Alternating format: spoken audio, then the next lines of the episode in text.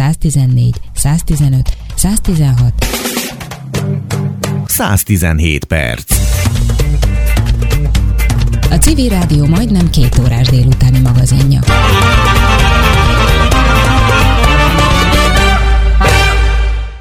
Talán nem éppen csak az emlékekkel való elteltség, és nem a sóvárgott jövőre való várakozás, amikor az ember a maga egészében eltolódik a jelenből. A múltba süllyed, vagy a még el nem érkezett időben él, de nincs jelen sem a múltban, sem a jövőben, éppen úgy, ahogyan nincs a jelenben. Alája merül, vagy ami ugyanaz, fölé emelkedik. Van nap, hét, ennél hosszabb egész korszak, hogy befogadására képtelen, csak saját színű teltségén ring, mint egy csónak. Egészen mestájban él. A félmámor egy fajabb. A bodultság oka sohasem tudott. Sohasem tudható, talán nem is egy oka van, talán nem is kell hozzá ok, talán maga szerzi okait, talán maga okozza önmagát. Ez a fák nagy pátosza, a nagy elragadottság, ez bennük a színültig teltség, a hullámzó növekedés, az alvó lüktetés, az áradás elszenvedése, ez bennük a fekete básonykígyó melegölelése. Azt teszik, amit az élet velük tesz. A falényének élő és megnyugtató volta, a földdel való megszakíthatatlan együttélése. Én köszöntöm Önöket itt a 117 percben. Hamvas Béla elragadó írását hallották. Fák címem. 117 perc.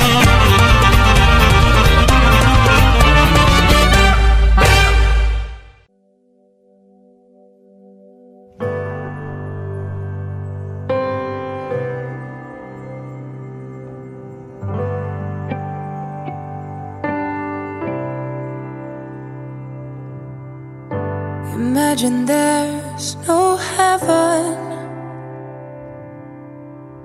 It's easy if you try.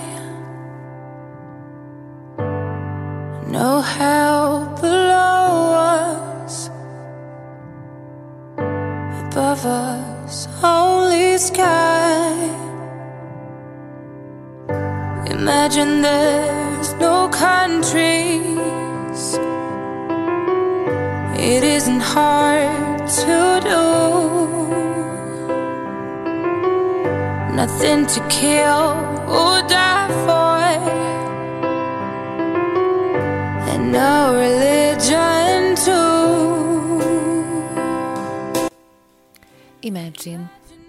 Imagine, azaz képzeld el. Képzeld el, hogy ez a föld az otthonod. A környezeted, a hely, ahol otthon lehetsz. Nem, ez nem az eredeti John Lennon dal szövege, ez egy képzelet, amely most 2021 májusában akár valóság is lehet. Mert itt az újranyitás, és az újraindítás, és ez van ország és világszerte, és akkor képzeljük el, hogy lehetne másként, hogy most lehetne másként. Okosan, ökosan, ökológikusan. A természettel új harmóniában. Ehhez hoztam ma iránymutatókat a mai 117 percbe. Öltözzünk zöldbe, és éljünk fenntartható életet, mert egyébként túlfogyasztásunk eredményeként egy bolygóteremmel kevés lesz, és kettőre lesz szükségünk, ahogy Leonardo DiCaprio színművész megfogalmazta a közelmúltban. Hiszen másfél fokra vagyunk a klímakritikus értékétől, és kettő és fél percre világidőben mérve a tudósok szerint a visszafordíthatatlantól. Inkább használjuk ki jól ezt az időt, ezt a lehetőséget, és a felelősséget, hogy a bolygót csak kölcsönbe kaptuk az unokáinktól. 117 perc, ma zöld beöltözve az újraindításunk apropóján. Csokorhelyek gyümölcsfát. Bolyár Ivan András, a 10 millió fa környezetvédelmi szervezet alapítója lesz itt velem elsőként a mai adásban, hogy a rendkívüli kezdeményezésről beszélgethessünk. 74 ezer ballagó diáknak szeretnének egy-egy gyümölcsfát elültetni. Emlékként és biztatásként is. Elmaradt ballagásuk örökéül, egy új hagyományt teremtve, csokor, és hát lufik helyett is, gyümölcsfát. Erről beszélgettünk ma, majd a növényvakság lesz a témánk. Zsolnai Balázs kertészmérnök lesz itt velem, mert aki a virágot nem látja, sok más értékes dologra sem lesz nyitott és érzékeny. Tegyünk együtt a növényvakság ellen. Ez a második témánk itt ma, 117 percben. És egy új szemléletű közgazdaságtan Dr. Tóth Gergely, a Kaposvári Egyetem bionómia tanszékének tanára, humán ökológia, javaslat a közgazdaságtan paradigma váltására címen a közelmúltban egy tanulmányt jelentetett meg.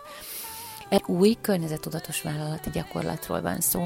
Elekes Irén Borbán a kolléganőm kérdezte őt ezzel kapcsolatosan. És ugyancsak ő kérdezi Bach Évát is, hiszen menjünk együtt erdőfürdőbe, tapasztaljuk meg, lélegezzük be, legyünk részei. Bach Éva, az első magyarországi erdőfürdő vezető, a közelmúltban jelentette meg könyvét ebben a témában. Erről is beszélgettünk ma itt, a Zöld 117 percben. Technikai segítői Márkus Máté és Békési Horváth Gábor, a mikrofonnál pedig ma is Fázolt Hága. Tartsanak velünk, ügyeljünk minden lépésünkre, hogy az ökológiai lábnyomunkat együtt csökkenthessük. Kezdjünk is bele! Imagine all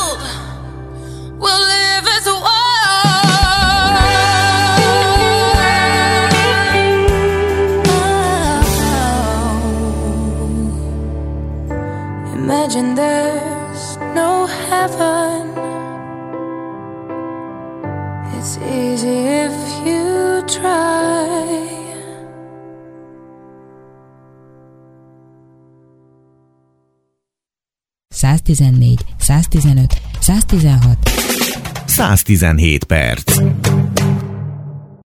Ne hagyjuk elveszni 74 ezer diák ballagását. Ültessünk nekik, ültessünk nekik élő emléket. Szorítsunk együtt az érettségizőkért, és teremtsünk egy új hagyományt. Ültessünk nekik őshonos gyümölcsfákat országszerte az elmaradt ballagások helyett. Mert az idei érettségizők is megtanulták, hogy A négyzet meg B négyzet egyelőtt C négyzet, és hogy mikor halt ki a Habsburg lotaringiai ház, és hogy első 5. Ferdinánd 1835 és 1848 között uralkodott. Mindent tudnak, és most átlépnek az élet kapujába, és a kísérőjük idén úgy tűnik a 10 millió fa hiszen csokor helyett gyümölcsfát. És már itt van velem a vonalban Bolyár Iván András, köszöntelek sok szeretettel. Iván, te voltál az ötlet gazda? Köszöntöm én is a hallgatókat. Hát gondolkozom, hogy ki volt az ötletgazda. Teljesen mindegy egyébként, ö, tulajdonképpen nincsen jelentősége. Igazából az van, hogy ö, azt a gondolatot, hogy ö, hogy éljen az élet, és hogy nekünk gyakorlatilag az életet kell képviselnünk, mert a faültetés maga az élet képviselete, vagy az élet akarása, szeretete és akarása. Ez, ez mondjuk alap, egyfajta érzelmi alapirányultság, ez valóban talán belőlem fakad leginkább, és hogy hogy ezt én is fogalmaztam meg, ettől lett egy ilyen jelszó nálunk, és hogy ez er, erről szól, ahogy erről szól a, a mostani tavaszi ültetésünk, és a, az őszi ültetésünk, ami az életnapján lesz, oda fog kicsúcsosodni, ott is, ez, ott is erről fog szólni. Azért gondoltam, hogy te voltál, mert elkészült egy nagyszerű videóklip, egy felhívás a, az eseményen kapcsolatosan, vagy a programmal kapcsolatosan, és abban egy nagyon drámai mondattal indul a film, hogy, hogy ilyen csak világháború vagy katasztrofák idején történt, hogy elmaradt egy ballagás. Nem tudunk ki erről, ami azt illeti, tényleg az elmúlt évtizedekben nem tudunk ki erről. Tényleg talán a második világháború volt az utolsó olyan időszak, amikor ö, olyan szinten sem tudott rendesen végződni egy, egy tanítási év, hogy, hogy a megfelelő módon ö, bocsássa ki az iskola az életbe a gyermekeit, úgyhogy talán most van, igen. Uh-huh. És ezért gondolom azt, hogy sikerült átfordítani, mint a klímaszorongást a 10 millió fának, sikerült ezt a drámai, szomorú pillanatot, helyzetet átfordítani azzal, hogy gyümölcsfákat adhatunk a, az idén érettségiző diákoknak. Igen, hát ebben benne van az, hogy a 10 millió fa tulajdonképpen kettős céllal végzi a tevékenységét. Az egyik az az, hogy a, a globális felmelegedéssel szemben jelen pillanatban úgy tudjuk, hogy a, a Föld légköréből a kivonandó szén következtében, vagy, vagy munkájával tudunk a legjobb eredményeket elérni, legfontosabb lépéseket megtenni. Következésképpen, hogy a fákat ültetünk, akkor a, a, a növekvő fák azok megkötik a levegőben lévő szenet, nagyon sok-sok tonnát megkötnek egy-egy fa. Következésképpen minél több fát ültetünk, annál több tonna szenet vonunk ki a légkörből, annál kevésbé működik az üvegházhatás, és annál kevésbé melegszik majd föl a föld. Van ez a munka, illetve van a másik része, ami az egyébként szorosan összefügg egymással, és most a pandémia idején különösen érdekes ezen elgondolkozni, ez az, hogy a, hogy hát a biodiverzitást, a Föld természetes ökológiai működését, rendszerét próbáljuk meg visszaállítani, helyreállítani. És akkor most itt, itt érek rá a gyümölcsfáinkra, mert ezek, ezek Kovács Gyula porszombati kertésznek az úgynevezett tündérkertjéből származó őshonos, Kárpát-medencéből származó őshonos gyümölcsfák, olyan olyan fák, amelyeknek a gyümölcsét nem ismerjük mondjuk a különböző dobozáruházoknak a polcairól, ellenben ezek ilyen sok száz év alatt, ezer évek alatt ö, ö, nem esedett gyümölcsfák, amelyeket az elmúlt száz évben dobott ki a, a magyar közélet a, a semmibe. És Fontos most volt... visszahozni. Fontos volt, hogy, hogy gyümölcsöt adó fa legyen, vagy ez már a beporzók szempontjából font volt fontos, tehát a biodiverzitás szempontjából volt fontos? Kezdettől fogva gondolkozunk azon, hogy azért a, a fa telepítésnek nagyon sok pozitív hatása van, komplexen, és abban benne van az élelmezési rész is. Tehát azért tudjuk, hogy Magyarországnak vannak rettenetesen szegény vidékei, ahol adott esetben mondjuk egy hatalmas gyümölcsös és az általa hónapokon keresztül biztosított termés az annak komoly népélelmezési hatása, kihatása lehet. De hát van egy szimbolikus része természetesen, tehát hogy azok a gyerekek, akik eddig fejlődtek, növekedtek, most leérettségiznek, elballagnak, és, egy, és fog, továbbra is fejlődni fognak, mint fiatal felnőttek, és egy idő után talán ők maguk is elkezdenek visszaadni a társadalomnak, nekünk, a szüleik, a, a baráti körük világának, ugyanúgy, hogy a gyümölcsfa is gyümölcsöket terem. Úgy ez a, ez a fajta párhuzam talán még jobban megélhető, hogyha gyümölcsfákról van szó. Éve, most hallgatom magunkat, és eszembe jutott egy kettő-kettő és fél évvel ezelőtti beszélgetésünk, hiszen a fa uh, idén lesz hm. kettő éves, ugye? Igen, igen.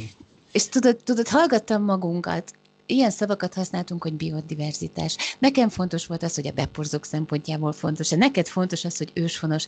Emlékszel arra, amikor még, még a fa születése előtt építészek ne építsetek. Hát ezeket a hmm. szavakat akkor még nem, hmm. nem használtuk, nem alkalmaztuk, nem tudtuk. Igen és, és kerestük és kerested a megoldásokat. Tehát akkor volt egy sikoly, egy felkiáltás, egy, egy, egy nagy dörrenés, egy asztalra csapás, de akkor mindezt nem tudtuk mégis, ennek még csak két éve és két és fél éve. Még nincs is két éve, tulajdonképpen 22 hónapja, még csak most, ezekben a napokban. De valóban, tehát hogy július elején lesz majd két éve, hogy a, a 10 millió fa elindult, és május 5-én volt ez a bizonyos uh, építészek ne építsetek című uh, publicisztikám, ami akkor olyan fontos volt, és tudod mi az érdekes, hogy ez olyan, olyan őrületesen sebes volt ez a két év, hogy ami akkor le lett írva, és akkor olyan sokak számára, az építész szakma számára is olyan meghökkentő és, ilyen durva volt. Hát arról mondjuk egy hónappal ezelőtt például simán lehetett beszélgetni, volt a, a Földhete rendezvény sorozatunk, és akkor volt egy beszélgetésem Szekér Lászlóval, építéssel, aki a ö, passzív házaknak a atya és nagy hozzáértője, simán. Tehát, hogy az összes olyan kérdés, hogy ne építsünk fölösleges betonból állati sok házat építeni, fölösleges újabb és újabb és újabb házakat csinálni, hiszen van elegendő ház Magyarországon, hiszen hogyha fogyatkozik a népesség, akkor mi, mi, mi indokolja, hogy újabb iroda vagy lakóházakat emeljünk, mert nem lehet a régiekkel újat kezdeni. Tehát ezek a gondolatok, nem tudom, hogy onnan indultak-e, hát talán csak nem, de hogy a levegőbe voltak, az biztos, és hogy mostanra azért eléggé széles körben. Sőt, volt egy másik beszélgetés, ami részt vettem Rejt Péterrel, építéssel, illetve Jürge Forzász Diánával, ökológussal. Tehát, hogy, hogy ö, ö, ugyanezek teljesen mindennapossá váltak. Hogy igen, sajnos. Igen, emlékszem rá, akkor ültünk a stúdióba, és nem voltak válaszaink. Az volt a válaszunk, hogy nem tudjuk, de valamit csinálni kell. És végig gondolom, hogy akkor alig 7-600 nap alatt mennyi mindent tanultunk, pont az építészet is, ugye, ami, ami kifejezetten ennek a, a zöld gondolkodásnak az egyik fontos eleme lehet. És aztán volt még egy állomás, amire emlékszem, Iván, az tavaly a Covid kezdete. Igen amikor a 10 millió fa el is indította ugye a 10 millió tévét, Rőri Géza, Berpüspök, hit és ökológia, nehéz és fontos kérdésekre kerestük a választ, és abban is azt érzem, hogy, hogy ott is fejlődtünk, ott is tudtunk haladni, előrelépni. Igen, én, én is azt érzem, hogy felnőtt, hogy mondjam, ennyi szóra élemedett fejjel, itt 50 fölött bőven egészen új iskolákat kell kitanulnunk és végigjárni. Amúgy nem baj, tehát az intellektuális észségemet, egy mohóságomat maximálisan kielégíti. Más kérdés, hogy az egész mögött persze egy kétségbe esett kényszer áll. Tehát, hogy egyszerűen adaptálódnunk kell, reziliensnek kell lennünk arra a világra, ami van, a régi megoldási képletek nem működnek, új megoldási képleteket kell találnunk, ezekre a receptek nincsenek felírva sehol, ezeket mind magunk kell kitaláljuk, nekünk kell jó, meg, jó válaszokat adnunk erre a helyzetre, egyáltalán nem tudom, hogy jó válaszokat adunk-e. Tehát most, most az van, hogy 22 hónapja dolgozunk, az elmúlt hetekben elültettük a százezredik fánkat, nagyon sokat tanultunk arról, hogy hogy hogy kell egy ilyen országos, nagy környezetvédő szervezetet fölépíteni, működtetni, milyen fajta emberi képességekre van szükség ezen belül. Ez lesz a jó válasz? Nem tudom. Abban viszont biztos vagyok, hogy az, hogy ennek kapcsán ilyen sok ember, sok ezer ember összekapaszkodott és együttműködik és figyel egymásra, annak biztos, hogy pozitív a, a, a hozadék a későbbiekre nézve is. Én nagyon szeretem ezeket az új gondolataimat, Iván. Én nagyon szeretem azt például, amikor beszélgetek a Balázsral, aki ugye a fának a szakértőjeként is dolgozik, Igen. és tanítja, tanítja nekem a növényvakság elleni küzdelmet. Uh-huh. Nagyon szeretem azt, hogy érzékenyekké váltam a beporzókra, nem csak a méhekre. Nagyon szeretem azt, hogy egyre őrültemnek tartanak a barátaim a környezetemben, mert mindenről eszembe jut valami zöld, és ez, ez bizony a fából nőtt ki. Tehát az, hát, az, ez az, nagyon jó. Az, az segített nekem, és, és, és örömmel követem ezeket a híreket is, és ezért nem is lepett meg, tehát nem, nem voltam igazán meglepve, amikor láttam, hogy, hogy ilyen gyönyörű ajándékot kaphatnak az érettségizők, mert ez valahogy úgy benne van a fának a sorsában, hogy, hogy mindig el fog kezdeni akarni ilyen szándékok mentén működni. Hogy áll egyébként most ez az ültetés? a, ez a tündérkertes, vagy a, tehát igen. az, ami most a kampány. Az érettség is, igen. Hát nézd, is, ugye maga ez a kampány az érettségivel kapcsolatban pénteken indult el, hiszen az érettség is ma, azt hiszem ma indult el, igen. és a ballagások elben múlt pénteken vagy ezen a héten lettek volna, vagy lennének, Tehát, és most ezért egy hónapon keresztül mi ezt fogjuk mondani, jelen leszünk ezzel a dologgal, de kétségtelen hétvégén azért elég komoly ültetések voltak, például Baján, vagy valóságos tündérkertet, ami 90 fából állót ültettek el, és a legkülönbözőbb fajta gyümölcsökkel, jár egy ilyen térkép is az egész program mellé, tehát ezeken a tér, térképeken egész pontosan meg lehet majd találni az elültetett fákat és az elültetett fák típusát is. Tehát ez a Kovács Gyula féle gondolat, hogy hogy a Kárpát-medencében nagyon sokfajta klimatikus viszonyt átélt, tulajdonképpen generációról generációra nemesített, nemesedett, spontán módon nemesedett fa, fafajtákat, gyümölcsfafajtákat, anoknak a génállományát megőrzendő, azokat újraoltva, vissza legyen telepítve Magyarország történelmi vidékeire, ez egy fantasztikus, és egyébként Európában egy teljesen egyedülálló program. Tehát, hogyha az ember utazik a világba, látunk gyönyörű, gyönyörű, nagyon hatékony gyümölcsöket, amelyeknek a fái között elsuhannak az ezekre jól, mérnökileg jó kitalált gépek, és nagyon optimalizáltan lerázzák a gyümölcsöt a fákról, meg egyebek. Hát ez az egész teljesen egy ilyen klónozott, manipulált rendszer. Nagyon jó, mert erre föl tud, rá tud ülni a, a, a konzervipar, meg, meg nagyon sok szempontból fantasztikus, hogy ennyire kalkulálható gyümölcsöket tudnak előállítani gyümölcstelepeken, de mindezeknek a, az alapja az ősi fák, és az ősi genetikai állomány, az, az, az eltűnt, az eltűnik. És most viszont mi ezt vissza fogjuk tudni hozni Közép-Európába, abszolút unikális. Hmm. A, az applikáción keresztül működik majd ez is, ugyanúgy, mint a korábbi ültetések? Tehát az hát, a... Amilyen azt illeti, sajnos a, amit csináltunk a korábbi ültetésekhez, applikációt, az abban a formában nem működött sose százszázalékosan. Állati jó volt, állati jó felvetés volt, de sajnos eh, programozási szempontból egy, egy pillanatban úgy éreztük, hogy, hogy zsákutcába kerültünk, ezért most teljesen nulláról újra kezdjük az egészet. Tehát, hogy a, a, a 10 millió fának legyen egy olyan saját applikáció, ahova a maga által ültetett fákat rögzítjük, az az most éppen egy előkészítés, újabb előkészítés alatt áll, de most ehhez a programhoz készítettünk egy térképet, és ezen a térképen már most szerepelnek ezek a gyümölcsfák, és ezek majd egyébként át lesznek helyezve arra a 10 millió fás applikációra is. Uh-huh. És akkor hogyan képzeljük el? Tehát van 74 ezer diák, ültethetnek ők maguk, ültethetnek a hozzátartozók, de lehet támogatói hozzájárulást is nyújtani ahhoz, hogy a 10 millió fa ültessen. Igen, tehát tulajdonképpen kétfajta változat van. Az egyik az az, hogy támogatókat keresünk, olyanokat, akik pár ezer forinttal megsegítik ezt a programot, és adnak pénzt a fákra. Mi meg elültetjük a gyerekek kedvéért, és a gyerekek jövőjére gondolva, illetve vannak azok, akik becsatlakoztak a 10 millió fába, vagy becsatlakoznak, és a 10 millió fán belül végeznek ültetéseket. Ez a, ez a másik lehetőség. Uh-huh.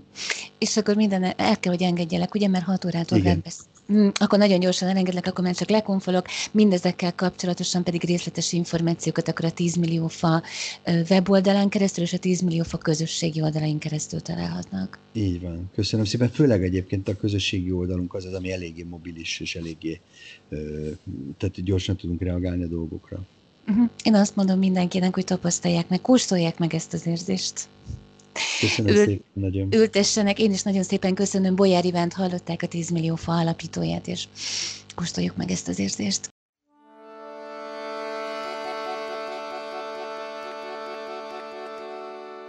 Nem szabály, hogy elönt mindent a tagár, hogy előtte nincs a kadály, mit nem sodorhatna el. Hát nem muszáj, hogy bármit összekuszáj, hisz a lélek, mint egy uszály, majd partot ér, hogyha kell. Nem tehet meg a végzet mindent veled, mikor érzed, ott van a helyed, ahol épp a térkép talál. És nem kevés, a nap, mint nap ébredés, nincs más elrendelés, csak a remény törvénye tán.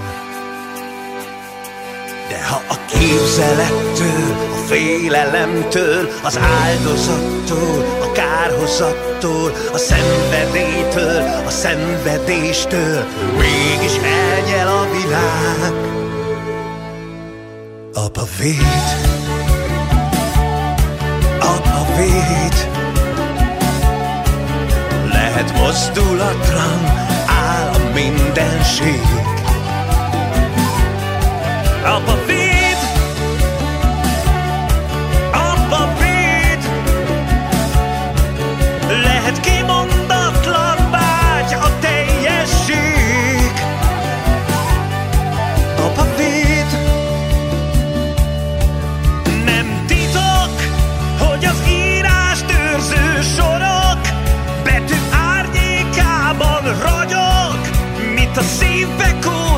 az ég. Hát nem szabad,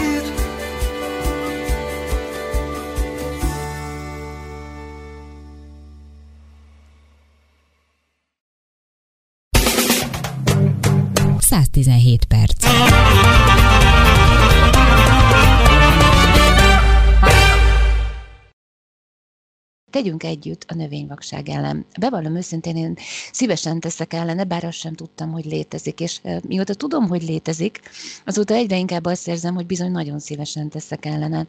Hisz a növényvakság fogalmát 1998-ban két amerikai botanikus, Elizabeth Sass- Sass- Schassler, Schassler és James Wanders alkotta meg. A növényvakság elsődlegesen az, amikor valaki képtelen észlelni és felismerni a környezetében lévő növényeket. Másodlagosan pedig az, hogy nem látja meg a növényeknek a bioszférában és az emberi létben betöltött szerepét. Borzasztóan fontos ez a, ez a kérdés, mert valahol azt érzem, hogy ha növény vakon élek, akkor nagyon sok mindentől megfosztom magamat, amivel egyébként megajándékozna a környezetem, sőt, azt is érzem, hogy a növényvakság elleni küzdelem szemléletformálás kell, hogy legyen. És már itt van velem ebben a témában mindaz, aki felhívta erre a figyelmemet. Jaj, Balázs, hogy mutassalak be? Zsolna- Zsolnai Balázs, kertészmérnök, növényorvos, rovarász. Rovarász. Akkor így, és akkor be is mutatkoztál, tehát Zsolnai Balázs, úgy egyébként, aki a 10, akit én a 10 millió fa környezetvédelmi szervezeten keresztül ismertem meg, és ugye a 10 millió fa környezetvédelmi szervezet tanácsadója, és szervusz Balázs. Szervusz, szia. Húha, Uh, igazából ez ugye 98-ban kerül elő ez a, ez a téma, hogy maga a növényvakság létezik, és azt gondolom, hogy ennek a felfedezése is már önmagában véve izgalmas, hogy, hogy felfedeződik az, hogy nem látjuk egyszerűen a, a növényeinket, nem látjuk egyszerűen a minket kör, körbevevő környezetet, bioszférát.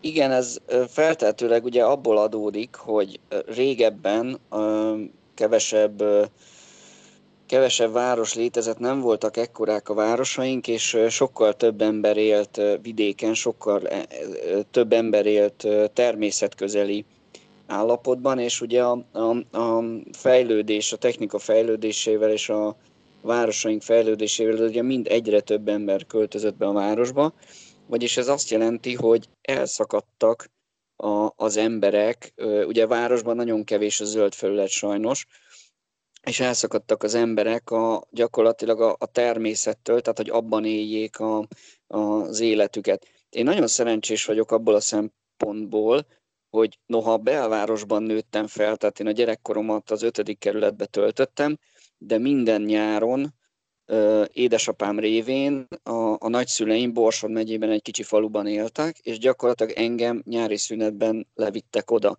Ami azt jelenti, hogy én én nagypapámmal jártam ki a szőlőbe, én lekvárt főztem nagymamámmal, ott voltam a, gyakorlatilag ugye a, a, a tipikus falusi életnek a közepén, és ebből következik valószínűleg, hogy nekem nagyon kicsi korban, tehát gyerekkoromban kialakult a, a természet iránt a kötődésem, és ez a kulcsa az egész növényvakságnak, és a, a növényvakság elleni ö, ö, fellépésnek a nagyon ö, korai gyerekkorban történő érzékenyítés. Tehát ennek kéne, hogy a kulcsa legyen az óvodai és az általános iskolai alsó tagozatos érzékenyítés. Tehát innen, innen kéne, hogy minden elinduljon ezzel kapcsolatban, mert később sokkal nehezebb ugye az embereket rávenni arra, hogy szeressék a növényeket.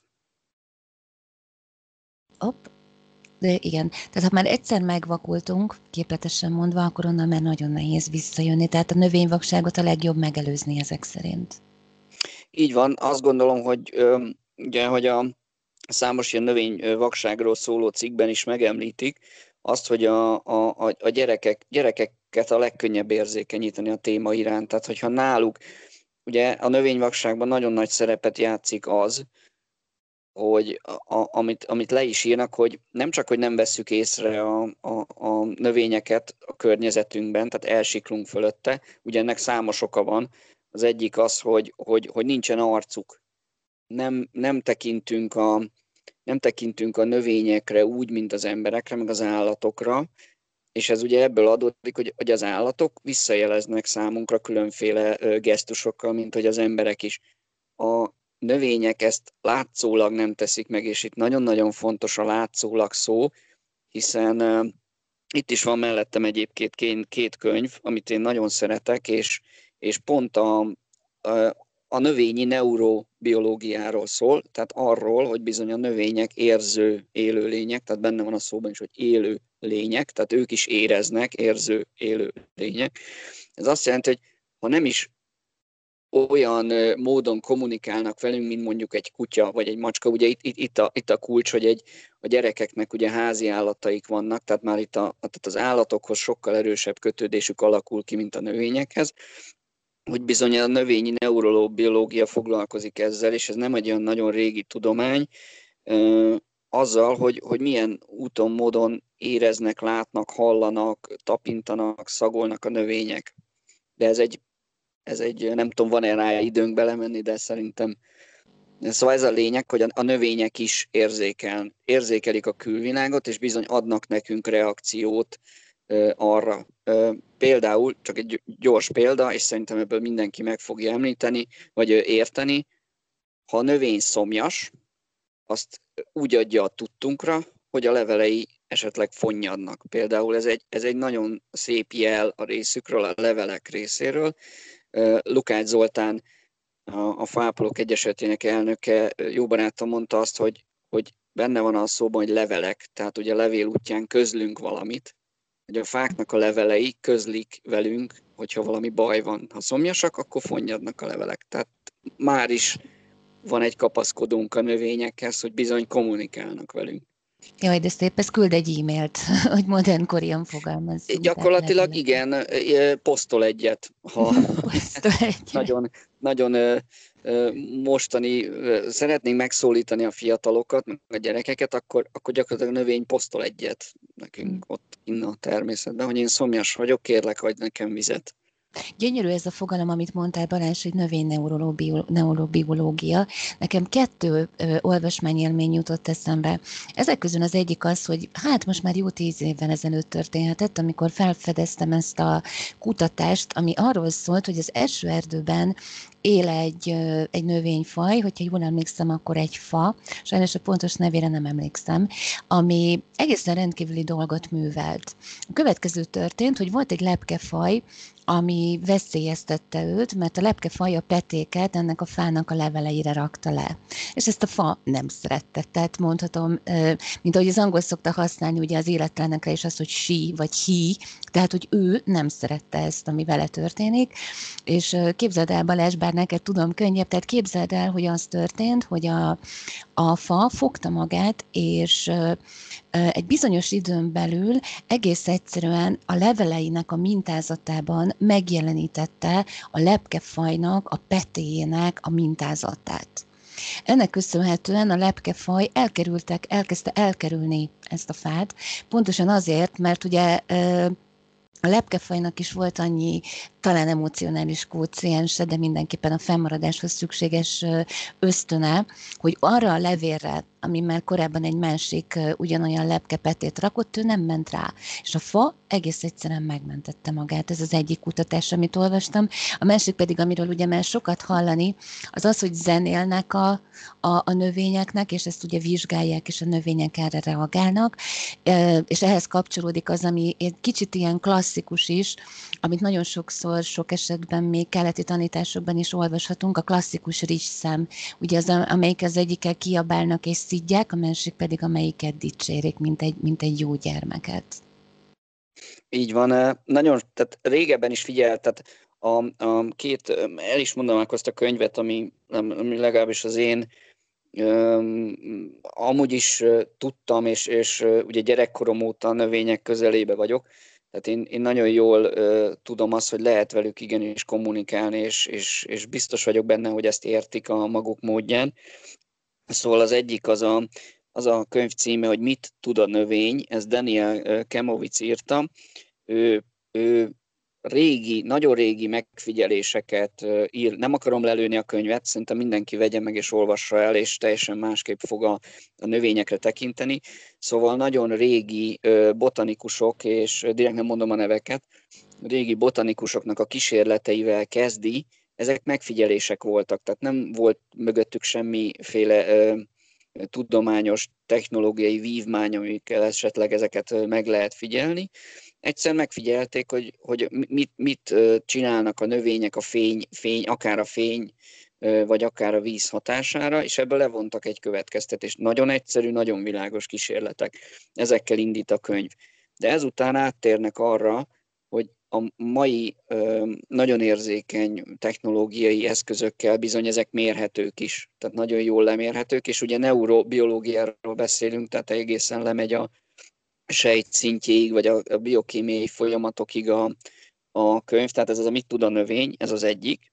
A másik pedig a fák titkos nyelve, ez Stefano Mancuso és Alessandro Biola, olasz kutatóknak a könyve, tehát ez egy, ez egy ez egy műhely, ahol ők dolgoznak, és bizony ez a fák titkos nyelve, amihez ugye nyilván kapcsolódik nagyon nagy népszerűségre tett ugye a fák titkos élete, tehát a Vollébennek a könyve, ugye a fák titkos élete és a természet rejtett hálózata, tehát hogy a, ugye most kezdik felfedezni, hogy hogyan kommunikálnak egymással az erdőben a fák, hogyan segítik egymást, hogyan képes egy, egy nem azonos családba, vagy egyáltalán, tehát egy, egy nyitva termő és egy zárva termő is képes az együttműködésre és segíteni egymást, hogyha érzékel, hogy az egyiknek tápanyagra van szükség, a másik ad neki.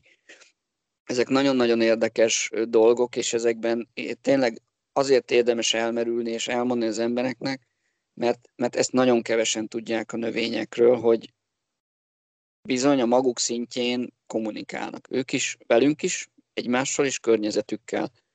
És szerintem, ha én, én, én világéletemben, de a legutóbbi években biztosan megszemélyesítem a növényeket. Tehát ha az ember személyként gondol rájuk, úgy, mint a, az emberekre, az állatokra, a növényekre is, akkor, akkor bizony zöld társakká tudnak válni, mint ahogy a, a cikkben is írják a növényvakság ellen, hogy a növényekre zöld társként kell tekintenünk, hiszen nem, nem csak élelmet adnak nekünk, hanem egyébként a gyógyszereink nagy része a mai napig növényi alapú. Tehát ha már csak innen indulunk ki, hogy gyógyszer és, és élelemforrás, akkor már teljesen másképp kéne hozzájuk állnunk. Csak ugye ez nincs benne a köztudatban, ezt nem eleget hangsúlyozzák az embereknek, hogy, hogy a boltban lévő növényi anyag hasonlóan a húshoz, az is egy élőlénytől származik.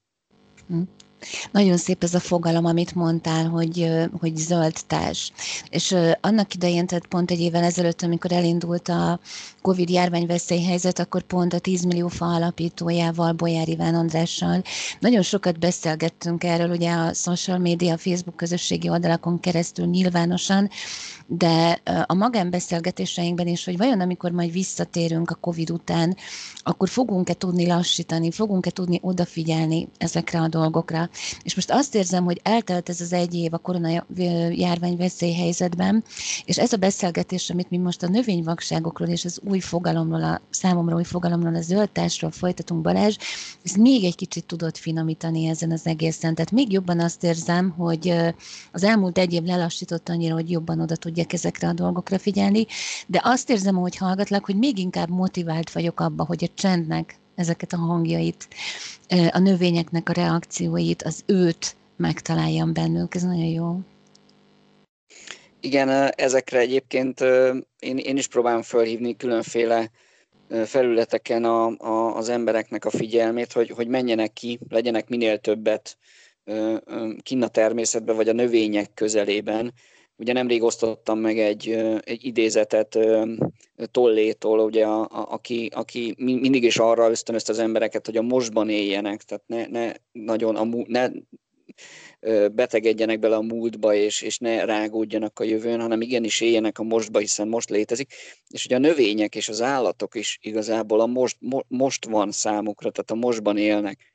A növényvilág nagyon egyszerűen és, és nagyon takarékosan működik. Tehát számukra számukra ugye az egyet a, a túlélés, ugye ez van beléjük kódolva, tehát túl kell élni minden áron magukat, tehát utódokat kell létrehozni, ugye szaporodni kell nekik is, és, és, és ez beléjük van kódolva, és, és a mostban élnek, és nagyon érdemes megállni egyébként a növények mellett, és, és figyelni őket, elmerengeni rajtuk. Én, én nagyon sokat, nagyon sokszor hajolok közel hozzájuk. Ez is nagyon fontos lenne, hogy ne csak messziről szemléljük őket, hanem, hanem bizony hajoljunk közel, hogy micsoda, és nyilván ehhez kellenek botanikai és kertészeti ismeretek, hogy az ember tudja, hogy egy bizonyos része a növénynek az miért alakult ki, hogy mi célt szolgál a növényen, és bámulatos dolgok derülnek ki, hogy, hogy bizony egy-két, hogy mondjam, alkatrésze vagy testrésze a növénynek az, az mi célt szolgál. Ezekről nagyon-nagyon sokat lehetne beszélni, ami, ami úgy gondolom, hogy nagyon sokat segítene a növényvakságon, az két dolog. Az egyik az oktatás, tehát a nagyon korai óvodás és általános iskolai oktatásban minél nagyobb szerepe legyen a botanikának. És most itt nem azt értem, hogy tanítsák meg a latin nevét a gyerekeknek, csak egyszerűen ilyen teljesen másfajta szemlélettel kéne a, a növényeket a, a, az oktatóknak, a gyerekeknek bemutatni. Tehát akár így megszemélyesítve, hogy ő tényleg ő a zöld társad. Tehát, hogy ne tépd le, ne törd el, ne lép rá, mert, és, és el kéne mondani igenis az oktatóknak, hogy ők mi mindenben segítenek nekünk. Tehát e, erre nagyon jó ö, ö, foglalkozások vannak, például az iskolakert, azt nagyon-nagyon kéne csinálni, minél többet foglalnak, foglalkoznak az iskolakerttel, ez az egyik. A másik, és, a, és itt felhívnám a figyelmet, hogy vannak a botanikus kerteknek, főleg a budapesti füvészkertnek a Szamóca kiskertész tanodája, ahol gyakorlatilag pont, hogy az óvodás és az általános iskolai gyerekekkel kertészkednek együtt, tehát megmutatják, hogy ez mivel jár. Ez az egyik. a másik, és ezt a szülők otthon tudják megtenni, és ez nem feltétlenül kell kert, akár még a nappaliban is, tehát ha még valakinek terasza sincsen, hogy a nappaliban is tudnak kertészkedni, tehát a, ba, a balkon, a, a balkon kertészkedés, vagy akár egy, egy elvetni magukat, és figyelni, ahogy ki kell, és, és, és megmutatni a gyerekeknek, hogy ez egy, ez egy nagyon-nagyon érdekes dolog, és egy nagyon szép dolog, hogy mi történik ott. Tehát ez a, ez a két dolog, én azt gondolom, amivel nagyon-nagyon sokat lehetne ezen, ezen a dolgon segíteni, hogy a növényvakság egy kicsit csökkenjen. Viszonylag szerencsésebbnek érzem magunkat, hiszen a Budapest új főkertészének segítségével köszönhetően ugye Bardóci Sándor kinevezésével, mint hogyha ez a szellemiség megérkezett volna a Városházára, és ide pont a, a, a, a budapesti flaszterre is. És én találtam is egy programot, a te oldaladon keresztül is reklámozod, ez pedig az úgynevezett Virágzó Budapest séta, amit most a főkert indított, és te is úgy ajánlottad számunkra, hogy ez a növényvakság csökkentő program. Én nem tudtam elmenni most erre, bár majd mindjárt beszélünk a részleteiről, hogy azért ezt meg lehet csinálni konkrétan a program idején túl is, de mégis magával ragadott már a leírása is. Így van.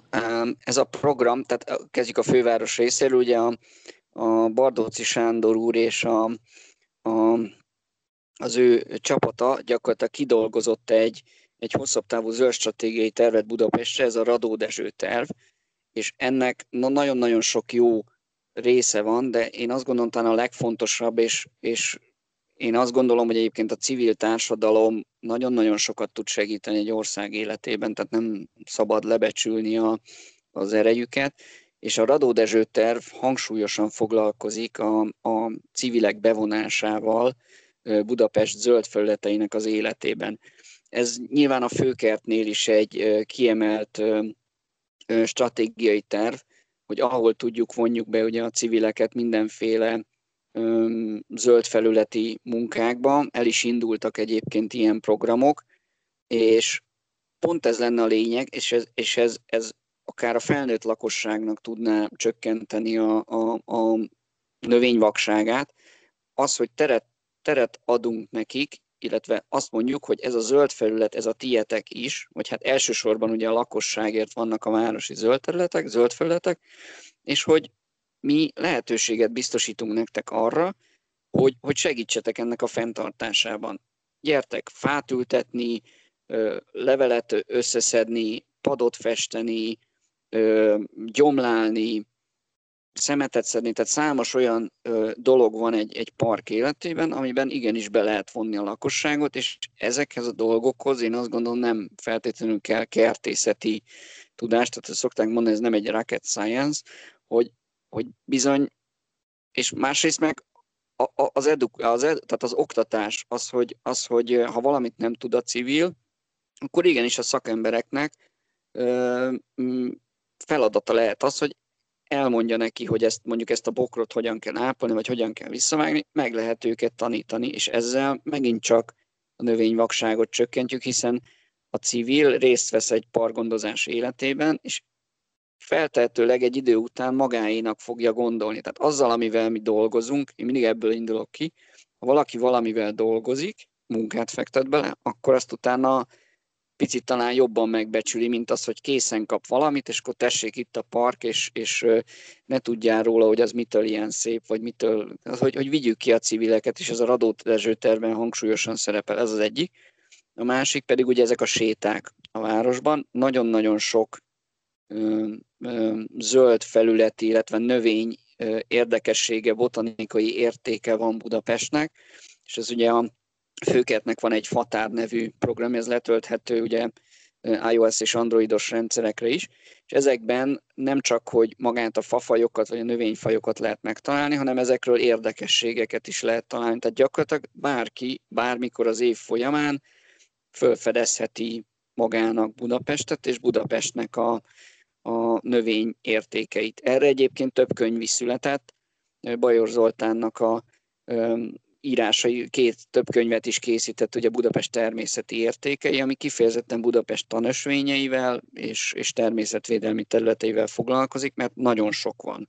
tehát a főkert kezelésében is közel 800 hektárnyi természetvédelmi terület van, ami tele van növényi érdekességgel. Tehát igazából a budapestieknek nem is nagyon kell kimenni Budapestről, hiszen a, az agglomeráció vagy Budapest környékén vannak növényritkaságok, és hát ugye ott van a, nekünk a, a botanikus kertek, tehát az állatkertnek és a, és a füvészkert gyakorlatilag mi hát növényvakság csökkentésének a legcsodálatosabb helyei.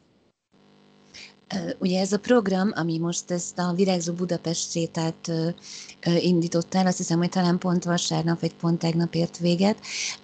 Ez, ez most, amit szerettem volna, nagyon fontosnak tartok megkérdezni, mennyire érintette most ez a furcsa április a fáinkat, a növényeinket, a, a környezetünket.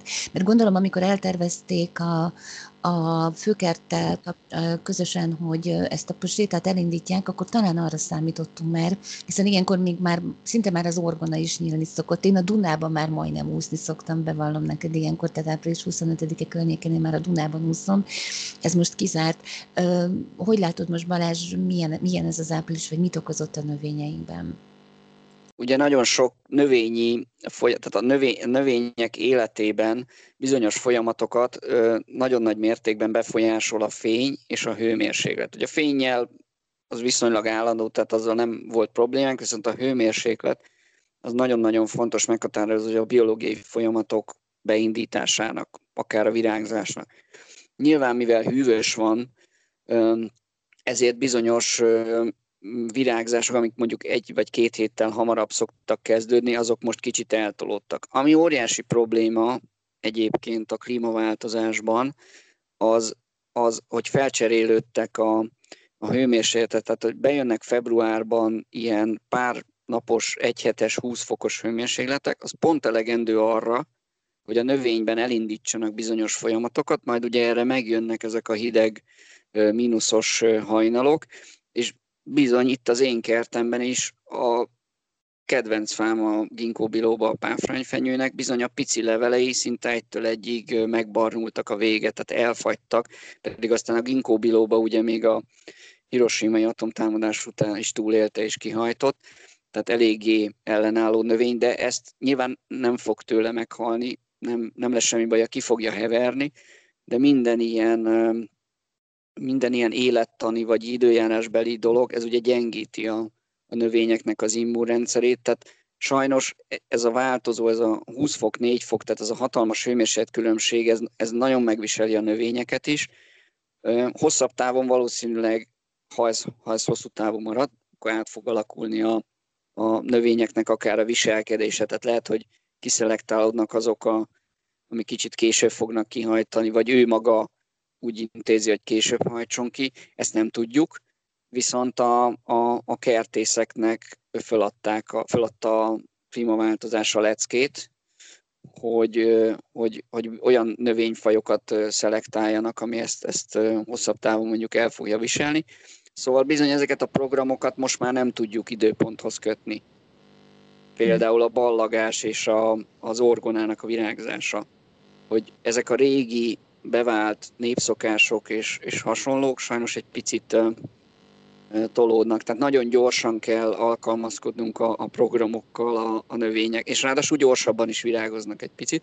Tehát bizony gyorsan alkalmazkodnunk kell. Hopp, most virágzik, akkor meg kell hirdetnünk az eseményt, és, és menni kell, és meg kell csodálni azt a pár napot, amíg virágoznak. Ugye ők ők nem, a, nem hozzánk alkalmazkodnak, nekünk kell hozzájuk alkalmazkodni. Tehát őt, őt nem fogja érdekelni, hogy mi még egy hétig szeretnénk a virágzásába gyönyörködni.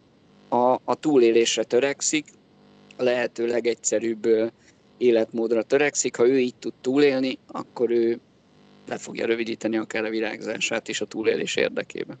Mm.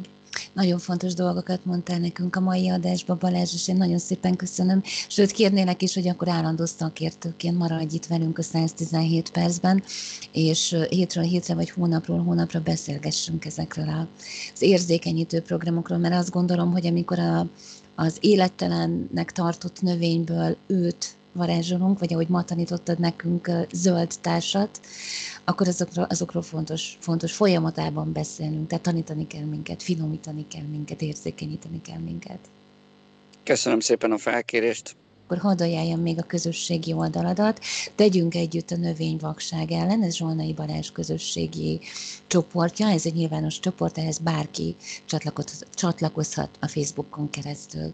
Köszönöm szépen Balázs, hogy velünk volt, ez Zsolnai Balást hallották, kertészmérnök, növénydoktor, rovarász és a 10 millió fa környezetvédelmi szervezet szakmai tanácsadója.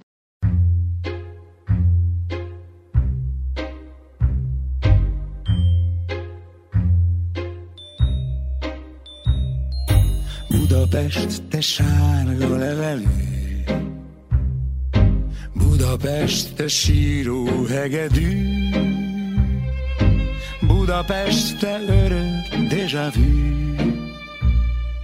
Elmúló, de valós idejű.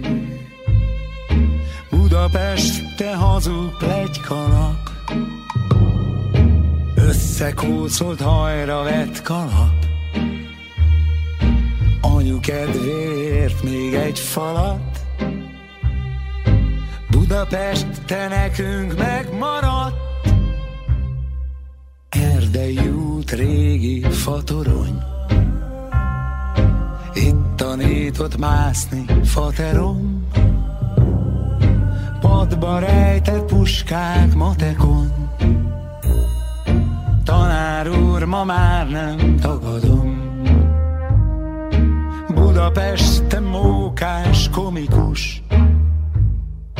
Rólad írni nótát logikus. Gyere menjünk vén pulikutyus Nem leszek itt én politikus. Rád van öntve, mint a kávé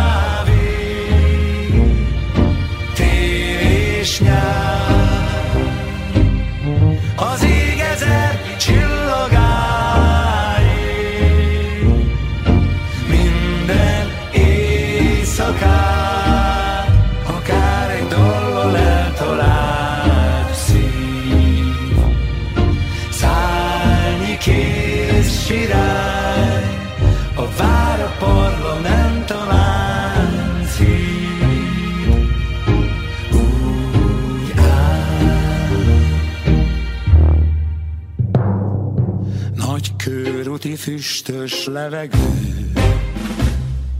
Lakóparki madáretető Kosztolányi babics szépernő. Budapest, te széles képernyő. Pizza futár, halk utca zenész.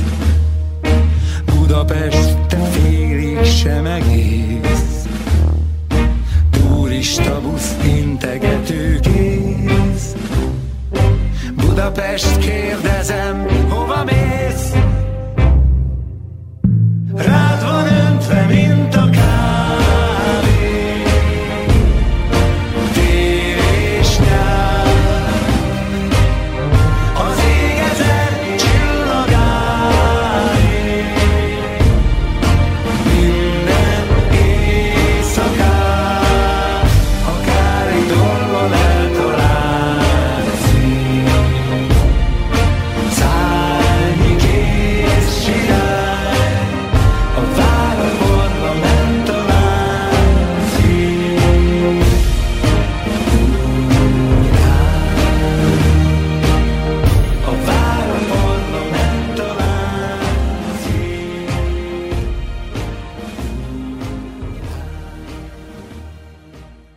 114, 115, 116. 117 perc.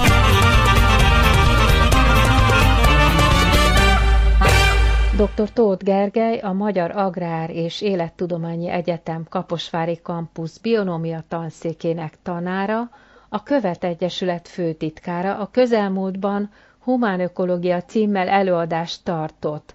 Az alcím az volt, hogy javaslat a közgazdasági paradigmaváltásra, és a cél, ha jól értelmezem, a környezettudatos és társadalmilag felelős vállalati gyakorlat elterjesztésének elősegítése. Az első kérdésem az, valóban ez a cél, hogy a környezettudatos és társadalmilag felelős vállalati gyakorlat valahogy megszülessen, elterjedjen? Igen, azt gondolom, hogy ez nem csak a mi célunk, de ez kicsit azért mélyebb is. Tehát már legalább 20 éve rengeteg ilyen mozgalom van, most a legújabb az a körforgásos gazdaság, tehát a recycling vagy a kék gazdaság is ismerős lehet egyeseknek. Tehát nagyon sokan dolgoznak ezen. Én azt gondolom személyesen, és ezzel sem vagyok egyedül, hogy szükséges lenne egy elméletváltás is, ha lehet ezt mondani. Tehát hogy a profitorientált közgazdaságtan és a, egyáltalán ez a vállalat, mint profit maximalizáló egyet, hogy ezt egy kicsit árnyaljuk. Hát nyilván a gazdaság az a pénzről szól, de a pénzt azt inkább feltételnek kéne, hogy lássuk, és hát így lehetne egy ilyen humán ökonómiát kidolgozni, ami betartja a természeti korlátokat, és hát hozzájárul a valódi emberi céloknak a teljesítéséhez, amik csak részben anyagiak, részben azon túlmutatnak. Ebben a válaszában már célzott is nagyjából a fogalmazásmód révén arra, hogy miért van erre szükség, de azért konkrétan is fogalmazzuk meg, hogy miért van erre szükség. Hát én azt gondolom, hogy sose lesz tökéletes a világ. Számtalan utópia próbált megvalósulni, de talán a kommunizmus, amelyik a legközelebb jutott, meg legnagyobb erőkkel próbálták ezt, hogy itt nem lesz egy földi mennyország, de azért folyamatosan dolgozunk egy jobb rendszeren. Tehát a mostani szabad piacgazdaság is úgy gondolom, hogy nagyon fejlett rendszer, de látjuk a korlátait is, hogy hát elpusztítjuk a világot ökológiailag, és hát nem igazán vagyunk mindig boldogabbak. Az anyagiak csak egy nagyon korlátozott szintig boldogítanak. Úgy mondanám, hogy ilyen feltételeit megteremtik a boldogságnak, de egy idő után már nem szolgálják. Mégis ezt tanítjuk, ezt a 200 éves teóriát nagyjából a, a diákoknak, a, akikből meg üzletemberek lesznek, állatvezetők, közgazdászok, tehát azt gondolom, hogyha nekik egy más teóriát tanítanánk arról, hogy hogyan is kell vállalatot vezetni, és mi is a gazdasági tevékenység célja, akkor egy generáció múlva valahogy a problémáknak a gyökerét is nem megoldanánk, de előre lépnénk vele. Rengeteg ilyen tant lehet hallani, de azért a fő áram még nem ez. Mert az az elméleti reformunk az kicsit arról szólna, hogy tankönyvek és kurzusok és oktatások legyenek most már egy másfajta szellemben. Lesz-e erre fogadókészség, és mindjárt azt mondanám tréfásan, és ha nincsen, akkor hogyan lehetne erőszakmentesen terjeszteni ezt a gondolatot? Hát jó volt a kérdés, mert erőszakkal semmiképpen. Tehát láttuk, hogy a legszebb idea is, hogyha az emberek szabadságának a terhére megy, akkor mennyire rossz, illetve a mostani rendszernek is minden hátulütője mellett, hát egy nagyon nagyfokú egyéni szabadságot és jólétet biztosít, sőt a jólétnek, ugye ezt két ellen írják, a, ebben a benne van az egészségboldogság, annak is az alapfeltételeit megteremti. Én eredetileg marketinges vagyok, és nem gondolom, hogy vannak ilyen fix, hát szükségleteink vannak, de a vágyaink azok most már nem legalább százszor akkora részt képeznek a fogyasztásunkba. Tehát azt látom, hogy egy termék vagy egy szolgáltatás jó, és ilyen szempontból egy, egy ötlet, vagy egy szellem, vagy egy elmélet is ide tartozik, akkor arra van fogékonyság, és hát a érzékeljük is de nyilván ez nem egy ilyen ö, szép lelkeknek az esztétikája kell csak, hogy legyen, hanem konkrétan egy működő gazdaság elméletet, amit most itt emlegettem, hogy mondjuk meddig boldogít a pénz, vagy hogyan maradhatunk az egybolygó eltartó képesség keretein belül. Tehát azt gondolom, hogy ezekből össze van rakva egy elmélet, akkor az mindenképpen jobban kell, hogy menjen, mint a hagyományos, ami ugye nagyon elmozdult a matematizáltságnak az irányába. Az alapfeltételezése is elég szállnak a valóságtól. Ugye a teljesen szabad versenyt, vagy a teljesen önző, nem érdekkövető embert elég, ha említem. Azt említette egy fél mondatban, hogy nagyon sok környezetvédő, meg társadalomjobbító gondolat, csoportosulás, birtoklások voltak az elmúlt években, akik azért már elterjesztettek gondolatokat, az egyiket azt elég erőteljesen, méghozzá azt, hogy a javak föld léptékben nézve egy elenyésző kisebbség kezében összpontosulnak. Tehát itt a legelső probléma ez, hogy ezt az irdatlan erőt, ami a javak birtoklásából következik. A javak birtokosai, hát egy, mint egy, mint egy ból, hát úgy söplik le az asztalról. Hát itt akkor én lehet, hogy idealistán, biztos idealista vagyok, és lehet, hogy egy kicsit naív is, de én azt mondom, hogy egy rendszer elhasználta nagyon az igazság alapjait, akkor hiába volt nagyon hatalmas és erős, és hiába volt nagyon bebetonozva a status quo, az mindig megváltozott.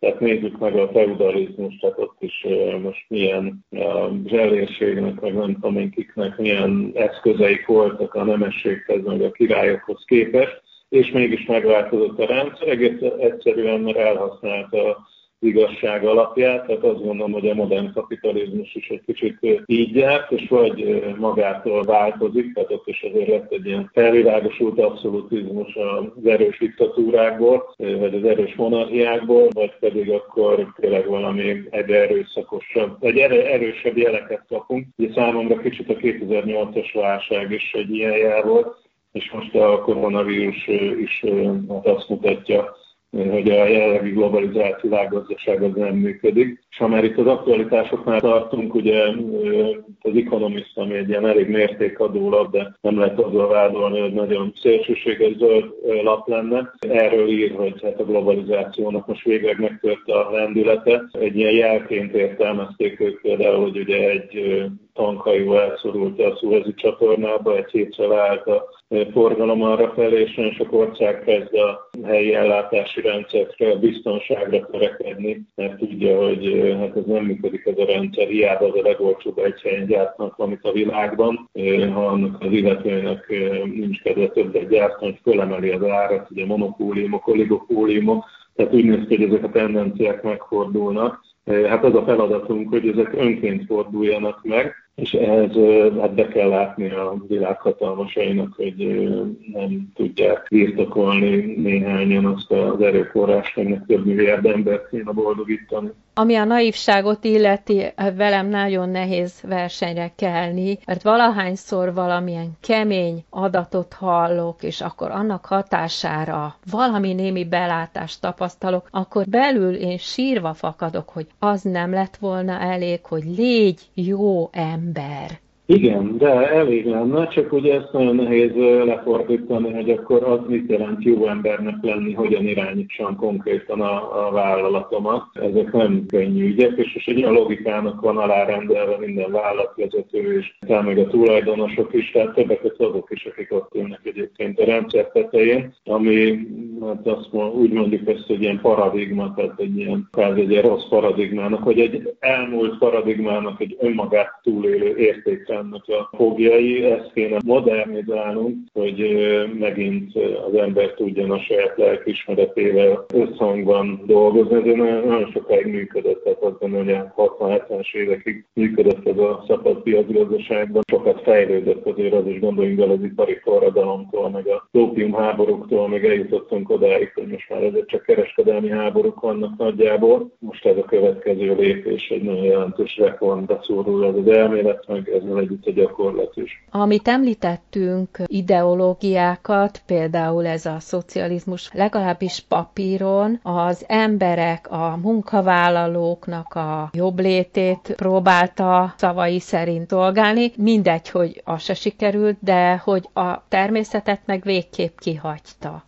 öntötték bele a folyamokba, mérgeket, stb. Nagyon nehéz feladat áll előttünk, és ebben hogy tud a ezek az új fogalmak, a gazdasági teológia vagy a bionómia segíteni. Igen, hát jó mondta, hogy sok dolgozót a jobb létre segített, a kommunizmusnak konkrétan most tudjuk, hogy több mint 100 millió áldozata volt, elnézést ez egy csúnya szóvic volt. Valójában ugye abban az időben azért a kapitalista vállalatok is egész másképp szennyezték a környezetet, illetve ha a mai Kínát, amelyik azért egy központilag irányított rendszer, azért ott, ott, ott sincsen olyan nagy szennyezés már, tehát azért ez nem csak a társadalmi rendszerhez korhoz kötődött, hanem a korhoz is. A 70-es években kezdtek rájönni az emberek, hogy nagyon komoly gondok vannak a környezetszennyezéssel, illetve ekkor léptük át a bolygó eltartó képességét körülbelül 70-ben vagy 72-ben.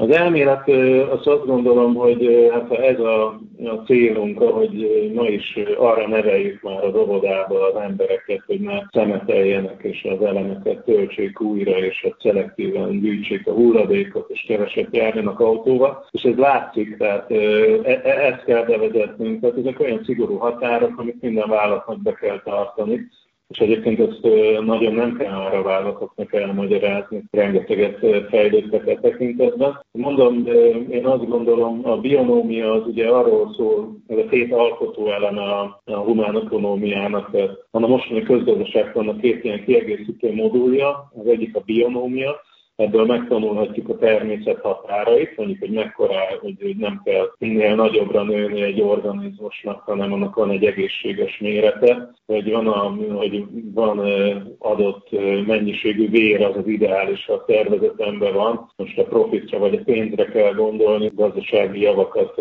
keringtet, szolgáltat, és nem a mennyiség a lényeg. A gazdasági teológia hogy vigyünk be emberi célokat a, a fejlődésbe, tehát ne pénzügyi célokat tűzünk ki, vagy nem is pénzügyi mondanék, hanem mennyiségi. Tehát ne az járjon a fejünkbe, hogy mennyivel több lesz a fizetésünk, hogy országos szinten a, a GDP vagy a világgazdaságok a növekedése, hanem hogy mit akarunk azzal elérni. Tehát most mindenki oda van, hogy hú, most 10%-kal visszaesett a világgazdaság, milyen rossz nekünk is visszaépítsük. Másodszorban vannak ilyen hangok, hogy persze azt, azt zöld módon, meg helyi ellátással fenntartatóan kéne visszaépíteni, azt hiszem az a feladat, hogy ezt a kettőt megfordítsuk. Tehát ha mondjuk az lenne a világgazdaságnak a célja, hogy Afrikát kiemelje a, a nyomorból, meg a szegénységből, hogy Ázsiában is emberi körülmények között dolgozzanak a, az emberek, meg éljenek, akkor jó fejlődési célokat tűznénk ki. Ezek nem csak humánus célok, hanem valójában ott az egy jó növekedési potenciál, és ugye ilyet egyre nehezebb találni manapság, tehát egy kicsit erről szól ez az elmélet. Várhatjuk-e azt, hogy ezek az előadások ilyen formában folytatódnak? A humán ekonomi előadásokat a Corvinuson tartottam ilyen vendég előadóként, de több ilyen videó előadás van fönn, illetve előbb-utóbb az új átszervezett egyetemünkkel szeretnénk egy ilyen egyéves MBA kurzust elindítani, ahol igen, ilyen blokkok lennének, tehát ugye megpróbáljuk mi is kihasználni a távoktatásnak a, lehetőségeit. Én azért így hiszek a hagyományos könyvekben is, tehát ha lehet, hogy szerintem lenni, akkor a nagy életművem, vagy ilyen, és tudom, minek mondjam, az egy ilyen háromkötetes humánekonómia könyvnek a megírás, az első az elkészült 2016-ban, a gazdasági címet viseli, a másodikat azt hát ilyen félig elkészültem vele, és hát ha Isten hosszú életet ad, akkor még a harmadikat is szeretném megírni, amikor nagyjából így összegyúrom ezeket egy elméletnek a keretébe, és hát akit érdekel, kell az interneten, azért sok ilyet fog találni tőlem is, meg hát másoktól is, tehát ezt hangsúlyoznám, hogy talán az én találmányom az a humán ökonómia, meg a bionómia, de hát ezek azért nagyon sok néven futnak, és hát aki érdekel, az bőven utána tud járni. Köszönöm szépen, hogy belepillanthattunk ebbe az izgalmas gondolatkörbe, és remélem, hogy máskor is beszélgetünk róla. Dr. Tóth Gergely, a Magyar Agrár és Élettudományi Egyetem Kaposvári Kampusz Bionómia Tanszék tanára hangját hallottuk. Még egyszer láss, még egyszer engedj el, nincs maradás. Többé csak még egyszer együtt vagyunk, ki tudja, meddig még együtt vagyunk, és életben mindenképp mindenki más. Emlékét éges, de mindenki mást. Egyszerre engedj el, együtt vagyunk, ki tudja, meddig még együtt vagyunk, velünk szemben a mindenség. Még egyszer tükrözzük vissza a világnak az összes szeretetét, Szívünknek, lelkünknek minden erejét adjuk bele most a gyerekekért. Még egyszer álmodjunk élettel. Essen az eső, süssön a nap együtt még egyszer. Álmodjunk élettel ha már mérgezett a tenger És nyolc milliárd ember nem tudja, mit hozhat a reggel Az élet átkarol a földön Furcsa boldogságot kapok kölcsön. Egyedül én tudom, mi az igazság Egyedül te fordíthatod át. Szabadság börtönét őrzöm Folyton csak a földön. Káosz a válasz a látszatcsal De mi az igazit vigyük, csak vigyük tovább. Még egyszer álmodjunk élettel. Essen az eső, süssön a nap együtt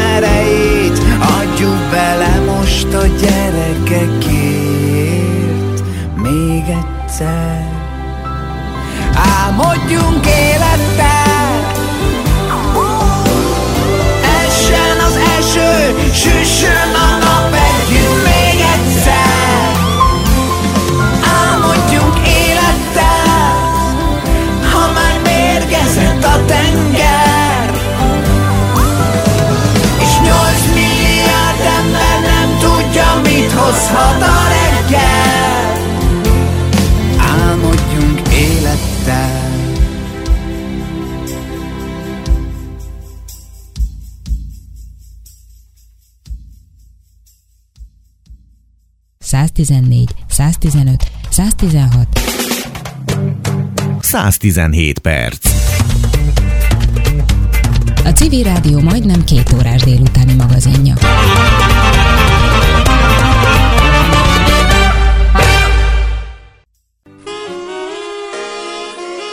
Balaton Barbarával.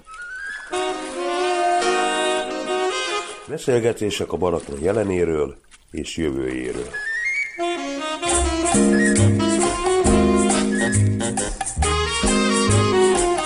A Balaton Magyarország és Közép-Európa legnagyobb tava. A tó élete a klímaváltozás és más globális hatások dacára alapvetően a mi kezünkben van, sorsáért mi felelünk. Hogyan lehet egy térséget érdekelté tenni a saját ökológiai, gazdasági és társadalmi jólétében, s hogyan lehet az itt szerzett tapasztalatokat más térségekben is felhasználni. Szelli Keresztúri Barbara humánökológus, oktató tanácsadóval, a Balaton Jövője projekt koordinátorával arra teszünk kísérletet, hogy szélesebb összefüggésekben tárgyaljuk a fenntarthatóság kérdéseit. Szeretettel üdvözöllek, Barbara! Én is téged és a kedves hallgatókat is. Mindjárt fel is teszem az első kérdést. Divat lett vidékre költözni, ezt úgy idézőjelben mondtam. Vajon miért, és főleg hogyan valósul ez meg? Hát, hogyha most a Balaton térségét vesszük induló példának, de valójában ezt nagyobb tavakra is tudjuk vetíteni, vagy más térségekre is, akkor pont a pandémia alatt tapasztalhattuk, hogy valahogy kicsit rá ízleltek, rádöbbentek a városiak, hogy azért milyen jó lenne vidéken tartózkodni, Sőt, ennek van egy mélyebb sodrása is, hogy sokan azt gondolják, hogy kiköltöznek vidékre, például megoldják az ingázást, tevékenységük keretében, vagy az interneten keresztül dolgoznak. Ezek a konstrukciók már régebben léteztek, de tény is való, hogy az elmúlt mondjuk 5-6-7 évben megsokszorosodtak. Tehát mi is tapasztaljuk az elmúlt években, hogy sokan leköltöznek Budapestről vagy nagyobb városokból vidékre, ahol egy bizonyos idillt, egy, egy elképzelt békés létet vizionálnak, viszont amikor már leköltöznek, akkor megjelennek az igények is. Ad abszurdum, hogy ott a saját telkük mellett legyen úszómedence, teniszpálya, központi fűtésük legyen, klíma, berendezésük, hadd ne soroljam. Tehát egy kicsit egy ilyen ellentmondás, amivel mi azért küzdködünk itt vidéken, hiszen az lenne jó, hogyha az ide költözők a falusi élet miatt költöznének hozzánk. Egy pici közbevetést tennék most meg. Egy nagyon helyes, jópofa vígjáték volt jó néhány évvel ezelőtt, amiben volt egy olyan mozzanat, hogy Görögországba mentek angol turisták, és az egyik pincérnő abból tudott nagyon jó népszerűségre, meg hát fizetésre is szert tenni, hogy besúgta a fülükbe, hogy itt ugyanazt megkapják ezt a sült húst ilyen krumplival. Az angol turisták nem voltak kíváncsiak a görög ételekre, és nagyon örültek, amikor valaki felajánlott nekik egy hazai ételt. Igen, ez egy ragyogó példa. Nézzük meg a gasztronómiát a Balaton körül, mintha tényleg a Budapestről ide zarándokló turisták kedvét keresnék, valójában még nem talált rá a gasztronómia se arra úgy mondom, középútra, vagy, vagy jó megoldásra, hogy hogy lehet a helyieket is ösztönözni, hogy eljárjanak a vendéglőkbe, és a turistáknak is olyat kínálni, ami például tényleg a balatoni halnál kezdődne, de hát ezt lehetne még fokozni helyi termékekkel, helyi különlegességekkel. Persze most a, a pandémia utára gondolok. Egy kicsit visszatérnék az előbbi ponthoz, ezekhez a súlódási felületekhez. Tehát ugye a vidéki életforma, amikor kertészkedünk, állatokat tartunk, gyümölcsfákat megszünk, gyümölcsöt születelünk, befőzünk, lekvárt készítünk, kenyeret sütünk. Ez lenne ugye az az idilli vidéki létforma, amire azt kell, hogy mondjam, hogy már a mai falusiak se harapnak mindig rá, hiszen, sokszor elmennek a közeli kisvárosba, ott vásárolnak be nagyobb üzletekbe külföldről importált um, élelmiszereket, és a munkájuk se köti őket már annyira a településhez. Tehát miért ne jönnének akkor nagyobb városokból ide látogatók, itt aztán letelepedők, akik viszont szívesen felvállalják ezt az életformát, ha ezt tényleg felvállalják. Tehát ezt szeretném egy kicsit itt promótálni, és ehhez kedvet csinálni. Megemlíteném, hogy azért ez egy kétirányú utca, hiszen a falusiak részéről is kell egy befogadó képesség. Itt ugye elterjedt a Balaton környékén az a fogalom, hogy valaki bebíró, vagy gyütmen. Igen. Tehát nem törzs gyökeres és ősi falusi lakos. Nekem már mesélték ismerőseim, akik 30 éve élnek egy 300 lelkes faluban, hogy ők a mai napig még gyütmenteknek számítanak. Tényleg ez egy kétirányú utca, kicsit ez a, a nyíltsága a falusiak részéről, hogy mit is hozhatna azt, hogyha ide igényes lakók bebírók költöznek. Tehát annak lehetne egy olyan hozománya, hogy a helyi és a térségbeli oktatás, képzés minősége jobb lesz. Mert ugye ezt öntudatos, akár fizetőképes szülők elősegítik akkor gondolhatunk az egészségügyi ellátása, annak a minősége is nőhet, vagy akár az infrastruktúra, bár ezt ugye ne túlozzuk el, hiszen nem a túlépítettség miatt költöznek ide, ideális esetben a, a városból ide találó. A kultúráról szólhatnánk, hogy akkor minőségibek lehetnének az itteni rendezvények, zenei, művészi előadások, tárlatok, turisztikai szolgáltatások. Itt a turizmust említeném, akkor maga a minőségi minőségi turizmus is nőhetne, hiszen a turista nem azért fog gyalogolni a Balaton felvidéken, hogy úszómedencés, kétcentis, pázsitos, teniszpályás hétvégi nyaralókat lásson, melyek utána az év nagy részében üresen állnak. Most húsvétkor volt ilyen élményünk éppen, amikor biciklitúráztunk, és számos olyan nyarat látunk, mely egyszerűen üresen áll. Szépen felújították, rendbe rakták, aztán itt áll üresen, pedig ugye pont a pandémia alatt a háztulajdonosok lejöhettek volna, de mint kiderül, és, és ilyenkor akkor látszik, hogy lehet nem is azért építkeztek ekkorát, hogy ők élvezzék ezt a kisázat, hanem hogy a barátokat ott vendégül láthassák,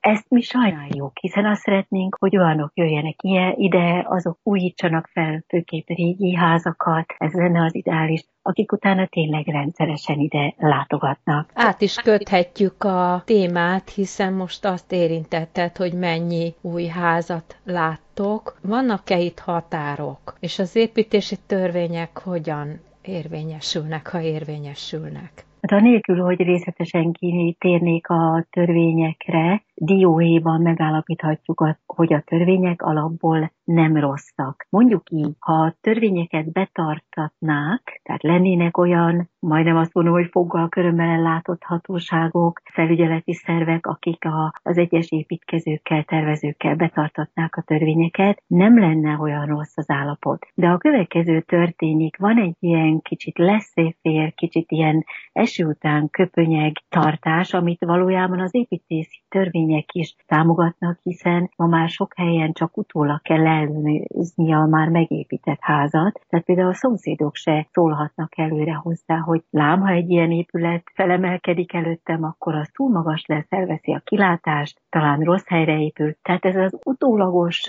javítatni, próbálgatás, ez nem válik be sehol. Ugye a humán ökológia is inkább a prevenciót, a megelőzést helyezni előtérbe. De tény is való, hogy nagyon sok olyan szőlőhelyre épül, úgymond gazdasági épület, amiről aztán kiderül, hogy ez inkább nyaraló lesz, amely miatt utána viszont a szőlőt is kivágják, tehát ezek ilyen érthetetlen összefonódások, és hogy mondjam a csattanót is, a saját területet és a környező területeket is értékükbe lejjebb visz. Tehát, hogyha én azért vásároltam egy, egy nagyon értékes és jól termőszőlő területet, hogy ott szőlészkedjek, borászkodjak, akár budapesti befektetőként, akkor nem tetszik az, hogyha mellettem valaki egy úgynevezett gazdasági épületet húz fel, amiről utána kiderül, hogy nyaraló, aztán ki is vágja a szőlőt. Tehát ez, ezek így, így nem összeillő gondolatok vagy, vagy lépések, és talán az illene ide, hogy, hogy megemlítsük, hogy mindig van nagyobb hal lejön egy vállalkozó, azt hiszi, hogy na most ő akkor itt learatta a leg, legnagyobb, legszebb területeket, és szépen a saját elképzelését megvalósítja, aztán beletelik egy fél év, egy év, és valaki szépen az ő panorámájába épít bele egy még nagyobb épületet. Ezek nem jó dolgok. Itt egy átfogó koncepció kellene, ugye itt is, ugye ezt mindig mondom itt a rádióműsor keretében is, hogy ez hiányzik, ezen dolgozunk ugye mi is a Balaton jövője projekt keretében. Tehát arra kéne gondolni, hogy összességben mit szeretnénk. Tényleg a minőségi turizmust, a minőségi borászatot, akkor ne vágjuk ki a jó területeket, akkor ne tegyük tönkre azokat a szép tájképeket, ami után már csak ilyen tájsebekkel és, és tényleg a turizmus romboló jelenségekkel találkozhatunk. De hát ti nem adjátok fel, és a kitartó lépésről lépésre, de abba nem hagyható munkával próbáltok ezzel tenni. Mi megszólítjuk a szülészeket, borászokat is, az ide költözőket, ide települőket is, mindenkit, aki valahogy a Balaton ennek a térségnek a szeretete összeköt, hiszen nem hiába fordult tekintete e felé, és azt se szeretnénk, ugye, hogyha egy kicsit sötétebb képet is előre vetíthetek, hogy mint egy a Dante isteni színjátékba. Itt belépsz, hogy fel minden reménnyel kellene a kapukra írni, amikor a térségbe lépünk. Ezt ugye nem hagyjuk, úgyhogy nagyon jó munkát kívánok, és köszönöm a beszélgetést. Én is köszönöm, és üdvözlet a Balatonról. A hatvanas években nyár felé tetőzött az ifjúsági probléma. Emlékszem nap mint nap hajóval átmentünk Almádiból Siófokra. Ó, a régi, régi Ó, a Balaton, régi nyarakon, bár nem volt vitorlás hajónk. Ó, a régi, régi, ó, a teraszon, ültünk nyarakon, úgy néztünk végig a tavon.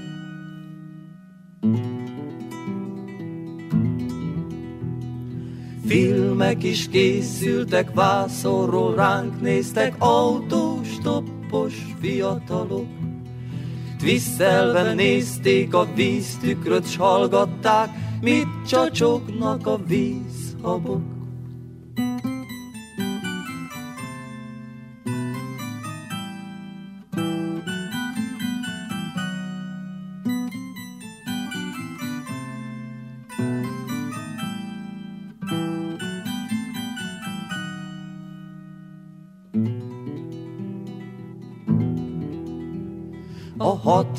80-as években fellazult tételben fogalmazódott meg a világ.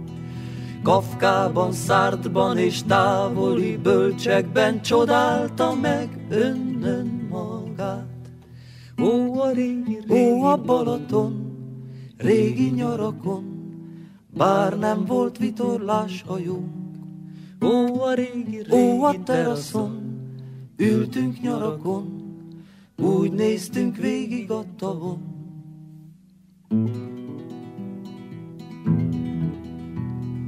Táguló gyűrűben konszolidációt hullámzott a szép Balaton.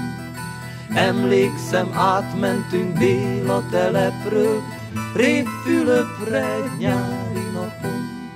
Ó, a régi, régi Ó, a Balaton, régi nyarakon, bár nem volt vitorlás hajónk.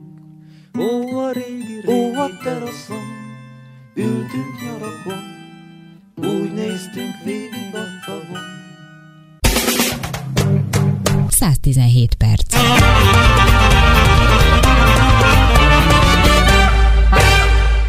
Száztizennégy, 115, 116, 117 perc. Bach Éva erdőfürdő vezető és alternatív mozgásterapeuta Magyarországon az elsők között szerzett nemzetközi képzésen erdőfürdő vezetői képesítést. A közelmúltban jelent meg könyve az Erdőfürdő eszköztára címmel. Itt is van a vonalban, köszöntöm szeretettel. Köszönöm szépen, én is szeretettel köszöntöm a rádió hallgatókat, és önt is, Irén.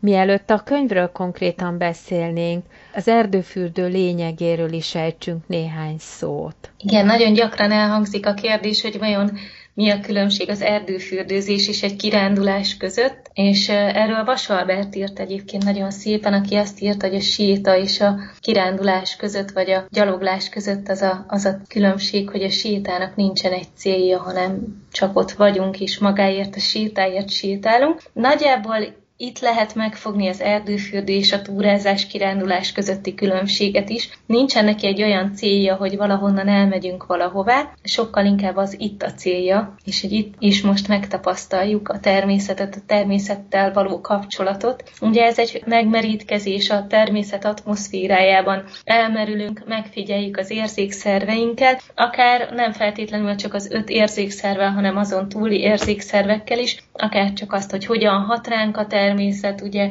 milyen érzéseket, milyen gondolatokat kell bennünk, és történhet egyfajta kapcsolatfelvétel is ezáltal, egyfajta empátia is kialakulhat, megfigyeljük, hogy vajon az az élőlény hogyan érzi ott magát, milyen lehet az ő élete, hogyan hat rá a mi jelenlétünk. Egy ilyen típusú kontemplatív jelenlét zajlik az erdőfürdőzés során. Nagyon gyakran nem is teszünk meg többet 500 méternél, viszont ez alatt az 500 méter alatt egy intenzív élménygyűjtés zajlik. Hogyha összehasonlítjuk mondjuk a mindfulness technikákkal, amelyek szintén ugye a stresszkezelésben már tudományosan alátámasztott módszerek, ott meg egy kicsit annyiban tér el, hogy a meditáció ez nem egy befelé fordulás, hanem elsősorban tényleg az érzékeinken keresztül a külvilággal való kapcsolatfelvétel, inkább kontemplatív a technika tényleg. Úgy tudnám talán legjobban elmagyarázni, hogy ugye a meditáció az, ez egy ilyen befelé forduló, gyakran koncentrációs gyakorlat, hogy egy dologra irányítjuk a figyelmünket,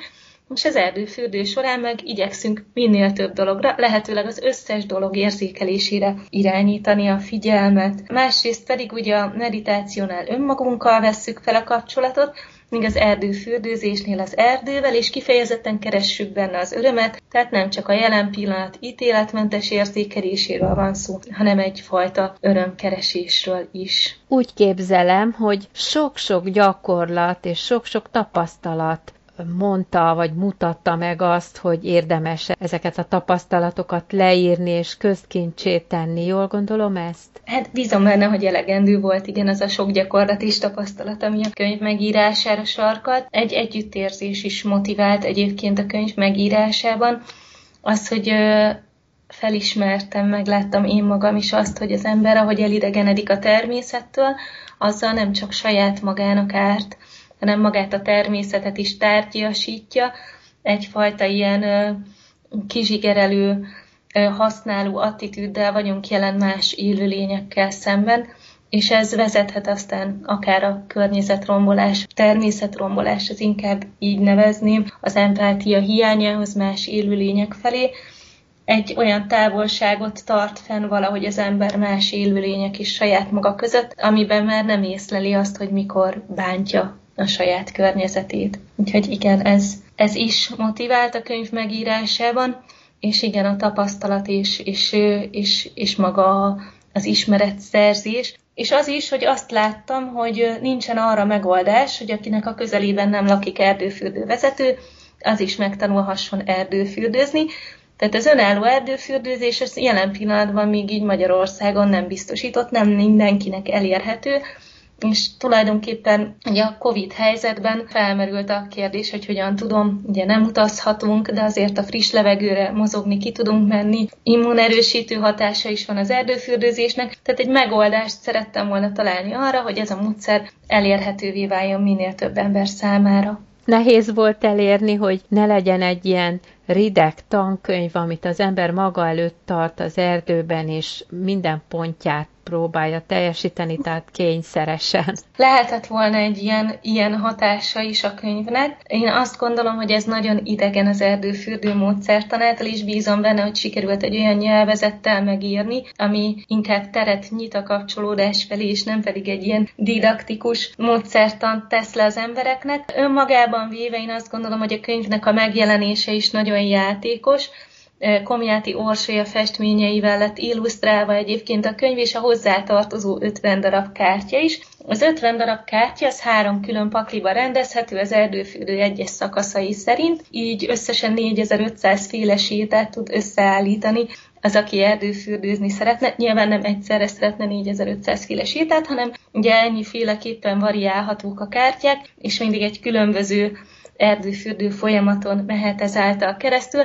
Én azt gondolom, hogy ez így ilyen játékosságot, vagy frissességet is biztosít az anyagnak, és hát a könyvben pedig igyekeztem igen távol tartani magam attól, hogy egy ilyen didaktikus módszertant tegyek le. Régóta blogolok, és ezért nem volt nehéz számomra az, hogy személyesen írjak, de nyilván amikor az erdőfürdő történetéről írok, vagy, vagy akár az egészségügyi hatásokra, de ezért nyilván nehezebb személyes dolgokat belevinni, tehát annak azért lehet egy ilyen szárazabb hatása. Már ha valaki nem szereti a történetet, mert például én mindennek nagyon szeretem a történetét olvasni, bármi is az. A címben szerepel a, az eszköztár szó, az nyilván nem a kártya alapokat jelenti, hanem egy kicsit bővebb fogalom. Tehát ha az ember elindul egy erdőfürdőre, és úgy alakul, hogy egyedül, akkor az eszköztár alatt mit értsünk? Tulajdonképpen azért neveztem el eszköztárnak, mert kártyalapok is tartoznak hozzá, szemben mondjuk a korábban megjelent erdőfürdő irodalommal,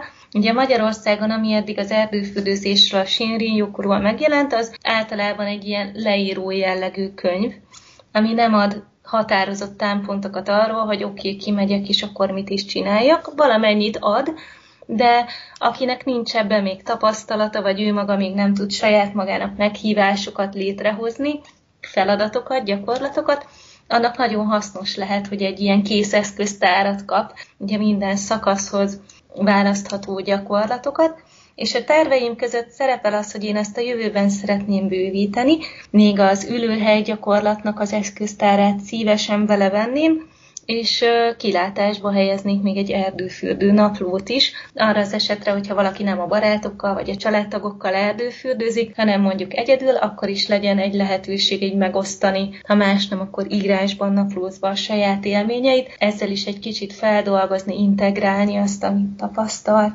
Úgyhogy ezért lett eszköztár. Nagyon sokat gondolkoztam egyébként a címen, hiszen pont ez az eszköztár szó, ez nem a játékosságot, meg nem a melegséget juttatja eszünkbe, de, de végül ezt, ezt találtam a legkifejezőbbnek. Példát is tudna mondani a javasolt tevékenységek közül? Igen, a könyv tartalmaz például egy érzékek felébresztése meditációs anyagot, ami egy ilyen teljes leírás arról a meditációról, amivel az erdőfürdőzést kezdeni érdemes. Ehhez egyébként tartozik egy ingyenesen letölthető hanganyag is a weboldalamon, tehát nem muszáj ezt a könyvből gyakorolni vagy saját magunknak, hanem akkor, ha ez egy vezetett meditáció, akkor letölthető hozzá hanganyag, illetve a gyakorlatok között nekem például az egyik személyes kedvencem az a meghívás, amit úgy neveztem el, hogy mimikri, ez egy nagyon játékos dolog, ugye elindulunk az erdőben, és ott találkozva élőlényekkel megfigyeljük azoknak a mozgását, akár a fákért, és azt megpróbáljuk utánozni a saját testünkkel. Ugye ez több szempontból is hasznos lehet. Egyrészt ugye a természetnek a ritmusában kezdünk el mi is újra mozogni a civilizációs városi életmód rohanása helyett egy ilyen lágyabb, gömbölydedebb mozgást figyelhetünk meg, és megint csak fel is ébredhet bennünk akár ettől a, az a természet, amit magunkban hordozunk, ugye, ha más nem az evolúció folytán mindenképpen természeti lényként van az ember is pódolva, tehát egy ilyen kettős hatás van ennek a mimikrinek, én ezt nagyon szeretem. Néha látunk olyan képeket, hogy emberek fákat átölelnek, ennek is üdvös hatása van. Ez is ebbe a témakörbe tartozik? Igen és nem. Nekem a faölelgetésről kettős képen van. Egyrészt nagyon sokszor a faölelgetésnek a célja az megint egy kicsit ilyen használó, Ugye azt hallottuk, hogy akkor energiával fel lehet töltődni, meg a fának a bölcsességét eltanulni. Ugye, hogy hogy ez egy kicsit még mindig arról szól, hogy én emberként a saját igényeimet, vágyaimat, szükségleteimet a természeten keresztül kielégítem. Uh-huh. És ez nem egy igazi kapcsolatfelvétel, hiszen a valódi kapcsolat az egyfajta kölcsönösségen alapul. Nekem az az első gondolatom erről, hogy a fát megkérdezte róla, hogy ő ezt uh-huh. természetesen úgy, úgy sem érzi jól magát az ember egy olyan kapcsolatban, ahol el van utasítva, tehát a, ha egy fa ezt nem szeretné, akkor általában azt úgy szokták hagyni. Ugye van egy olyan oldal, oldala is ennek, hogy nagyon sokaknak a saját világképébe mondjuk nem félrelez, nekik nehéz. Ezért az erdőfürdőben ilyen nagyon direkt instrukciót hogy most akkor tényleg menj oda és ölej meg egy fát. Ennyire direkt instrukciót nem szoktunk adni. Ha mondjuk azt mondom, hogy kapcsolódj egy élőlényhez, akkor ez a kapcsolatfelvétel legyen olyan, ami a jelenlevőknek komfortos. A saját érzelemvilágába, világnézetébe, komfortzónájába belefér, hiszen így válik számára is örömtelivé a séta, így kapja a legnagyobb értéket, hogyha kap egy szabadságot, egy teret, hogy hogyan valósítson meg egy meghívást. Egyébként meg azt gondolom, hogy csodálatos dolog a fizikai kontaktus, csodálatos lehet a természet lényeivel, tehát van, hogy tapintunk, tapintás érzékszervén keresztül kapcsolódunk, de, de hogy van egy kettősség bennem a standard faölelgetés igényekkel szemben. Reményeink szerint lassan-lassan megindul az élet. Számíthatunk vezetett erdőfürdőzésre? Igen, tulajdonképpen mi erdőfürdő vezetők kis létszámú, tehát magánsétákat folyamatosan tartottunk. Már azok, akik ugye egészségügyi szakdolgozóként végezhetik ezt a tevékenységet egészségügyi vállalkozásban, mi folyamatosan tartottunk a korlátozások alatt is. Én nagyon bízom benne, hogy ahogy így oldódik a COVID helyzet és oldódnak a korlátozások, ezzel együtt népszerűbbé válnak majd a csoportos séták is újra. Ehhez kívánok én is nagyon sok érdeklődőt, a könyvhöz nagyon sok olvasót, és minden jót a továbbiakra. Köszönöm a beszélgetést. Én is nagyon köszönöm, és minden jót kívánok én is. Bach Éva erdőfürdővezető és alternatív mozgásterapeutával beszélgettünk.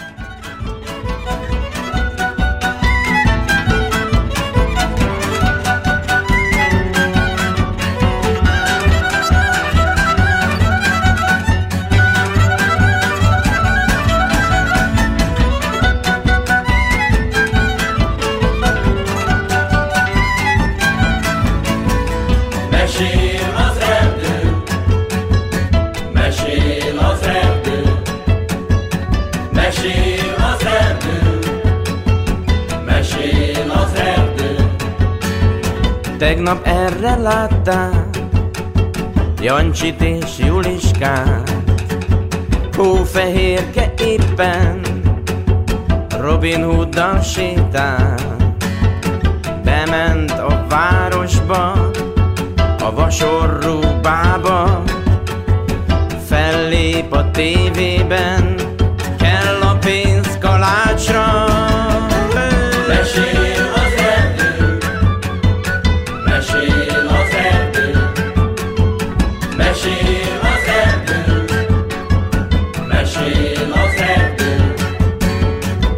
Nagymamához indul.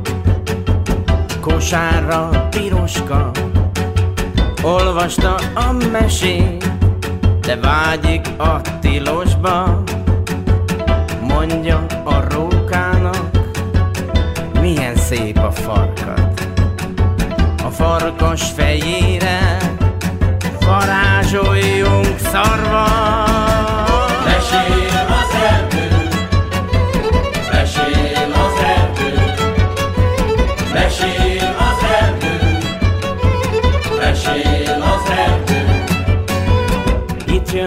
Ludas Matyi, libáját megette. Hátrányos helyzetű, nem megy egyetemre.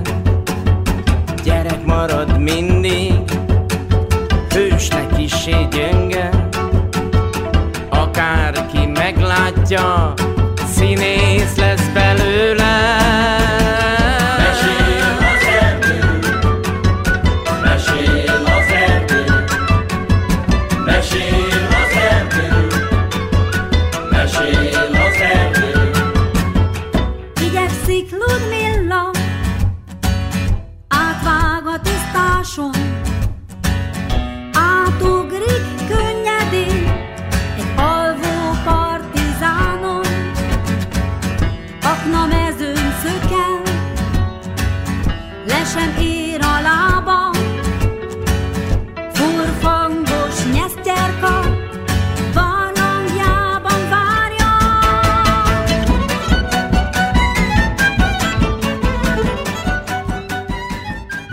114, 115, 116. 117 perc.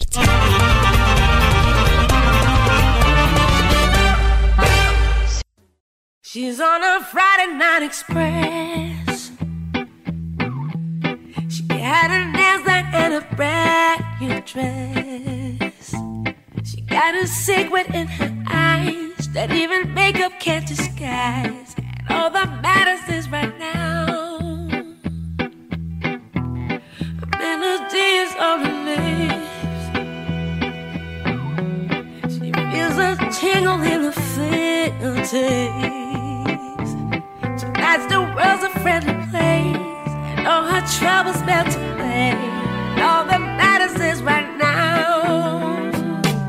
117 percet hallották, a civil rádió ma kivételesen zöld, közéleti és környezetvédelmi közel két óráját. Szerkesztő műsorvezető társaim voltak Elekes Irén Borbára, Tímár Andrea, technikai segítőm volt Márkus Máté és Békési Horváth Gábor. Mikrofonnál a mai műsorvezető szerkesztő Fázolt Hága. 117 perc holnap is, itt a Civil Rádióban 16 órától. Mai adásunk visszahallgatható a www.civilradio.net archívum oldalán keresztül, valamint ma éjféltől és holnap reggel 7 órától. Tartsanak velünk holnap is, viszont hallásra!